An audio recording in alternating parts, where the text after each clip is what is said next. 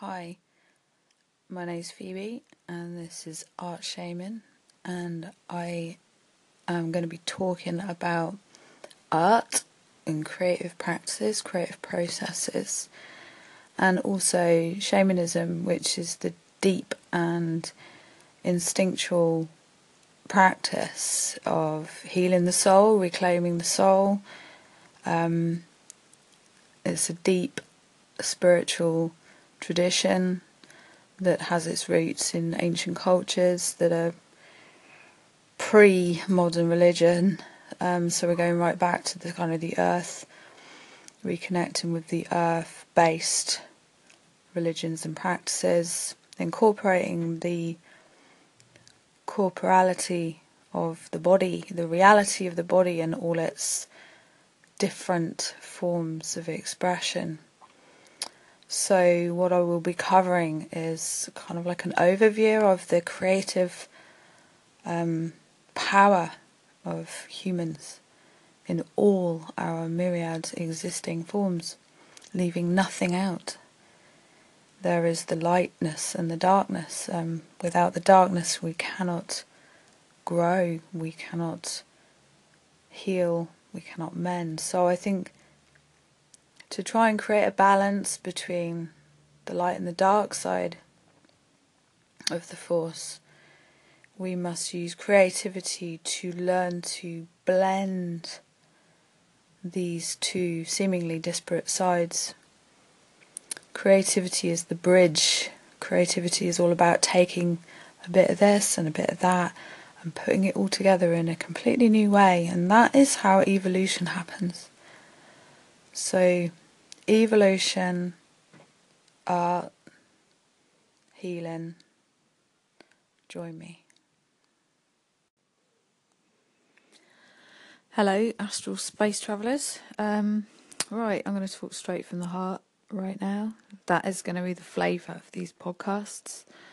My name's Phoebe, and I'm an artist living in Dorset, UK.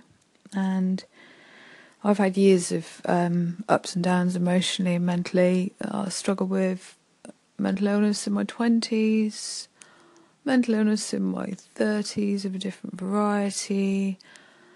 Loads of really, you know, interesting things that happened to me in my past that have led me to the path I'm on now, which is as an artist, self employed, and also I have a deep, deep love and respect for shamanic practices.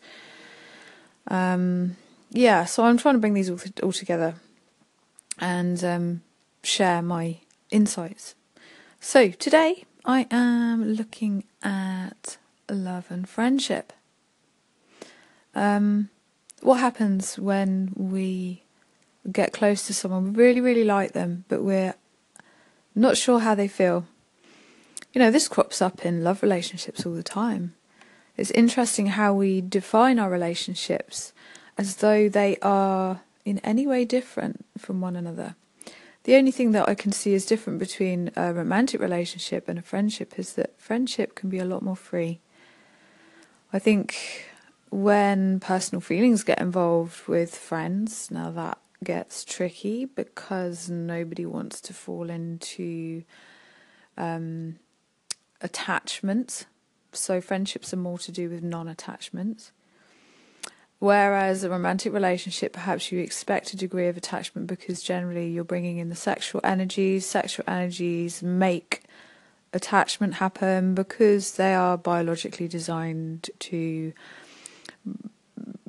keep the species going, to make babies, and women need the support of a mate while they are pregnant.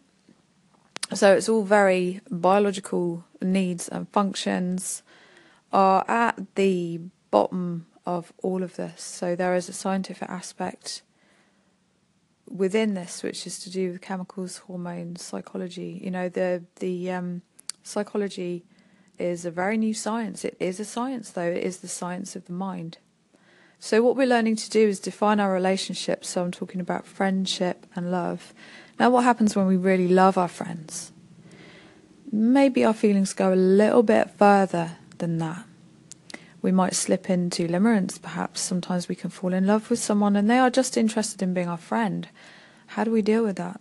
What we're up against is the desire to merge with another human being, to bare our soul, to be accepted for who we are, all the things that we expect from a romantic relationship. And yet, why do we have so much difficulty with this in friendships, especially between the sexes? If you've ever been in a male female friendship, you can appreciate perhaps what I'm saying. If you find the other people, other person just devastatingly attractive, you just love everything about them, you fantasized about them, and then boom, you've suddenly gone into a different realm. But far from the option of mind control, which we try and impose on ourselves, doesn't work. As a meditator, a seasoned meditator, I can tell you there is no controlling the mind without understanding it. I think what we are looking for is a dialogue with the mind. When the mind pops up with its beliefs, its its thought patterns, um, a lot of these are habitual, and it is down to us to befriend our mind, to make friends with it, but to talk to it like a parent might have to. No, that's not acceptable to think that. No, I do not accept that thought. You know, we don't let our children just get away with any form of behaviour, no matter how free we want them to be. We want them to understand there are genuine limits in life, there are genuine limitations to what we can do and give to one another. And when we were in a state of being less than whole, less than ourselves, which is the case for many, many of us. You know, we, we live in a very fractured society. And I think we have to stop blaming ourselves for these apparent weaknesses. Okay. That's the end of that one. Just a few thoughts.